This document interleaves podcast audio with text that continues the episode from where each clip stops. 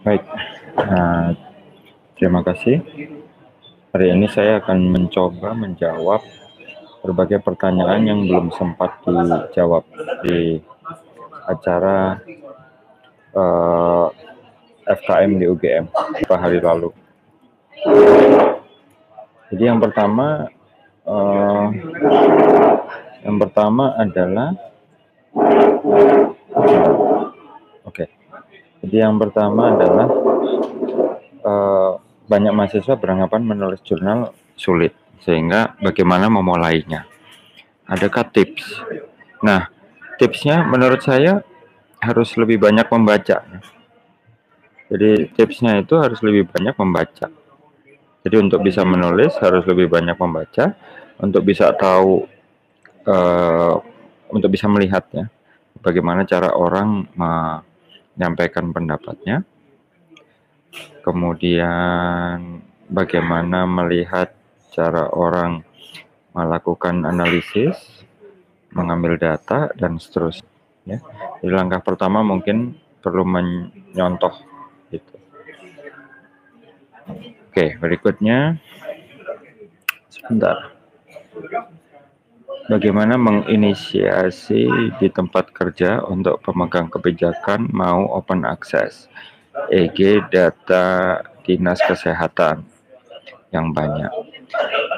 Nah, ini juga masalah saya. Pada saat saya ingin agar dikti dalam hal ini mengakomodir kegiatan yang uh, berbasis kepada sains terbuka. Kalau saya lebih baik dicontohkan saja.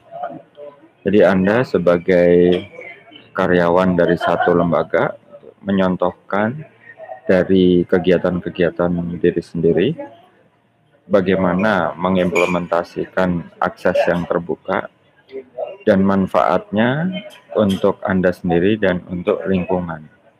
Nggak ada cara lain. Ini harus memberi contoh. Itu yang saya lakukan setiap hari. Menurut Pak Erwin, ingin melakukan publikasi namun sering terhambat supervisor. Oke, jadi yang pertama, anda perlu sadar bahwa eh, karya dalam bentuk publikasi maupun tugas akhir itu adalah tanggung jawab Anda sebagai pemegang apa ya hak cipta lah karena nama Anda ada di situ. Tapi di sisi lain Anda juga harus selalu uh, bisa berkomunikasi dengan pembimbing mengenai apa namanya berbagai perkembangan dan niat yang Anda coba lakukan. Ya. Sekali lagi itu harus dilakukan. Namun di sisi lain supervisor juga saya himbau agar jangan banyak melarang. Ya, supervisor itu sifatnya kan memandu. Kalau banyak melarang, maka nanti mahasiswa akan uh, tidak pede gitu ya. Kemudian yang bisakah menjelaskan tentang penjaminan hak kekayaan intelektual? Oke, ini sudah saya jelaskan di forum ya. Jadi first to claim, bukan first to file. Untuk lisensi segera tempelkan lisensi yang sifatnya terbuka. Kemudian sebentar.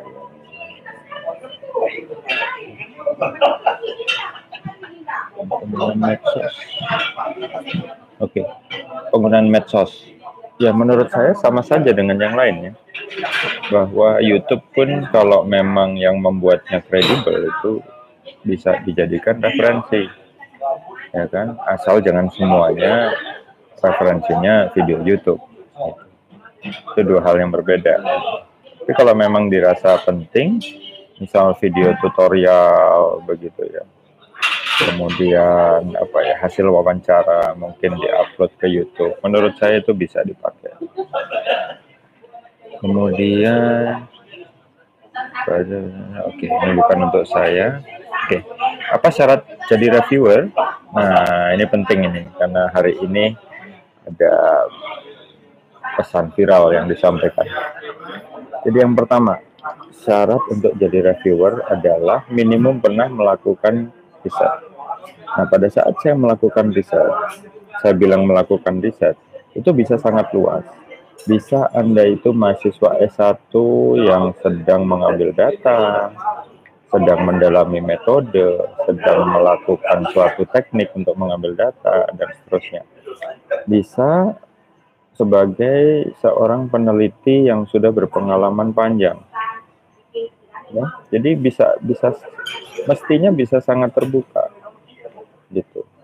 Toh misalnya Anda mahasiswa S1 diminta memberikan komentar Masa iya Anda memberikan komentar seenaknya? Kan tidak. Apalagi uh, peneliti yang sudah berpengalaman. Apalagi juga yang profesinya sesama dosen. Kemudian, apakah staf teknis pemerintah bisa? Sangat bisa. Justru itu yang bagus pada saat staf teknis pemerintah punya ke kesensitivitas punya rasa sensitif kepada karya-karya akademik. Karena di situlah kemudian karya akademik menjadi uh, bermanfaat untuk pemerintahan. Dan pemerintahan pun ber apa ya memiliki peran untuk memperbaikinya. Termasuk juga pekerja NGO pekerja NGO itu kan punya pengalaman lapangan yang sangat banyak.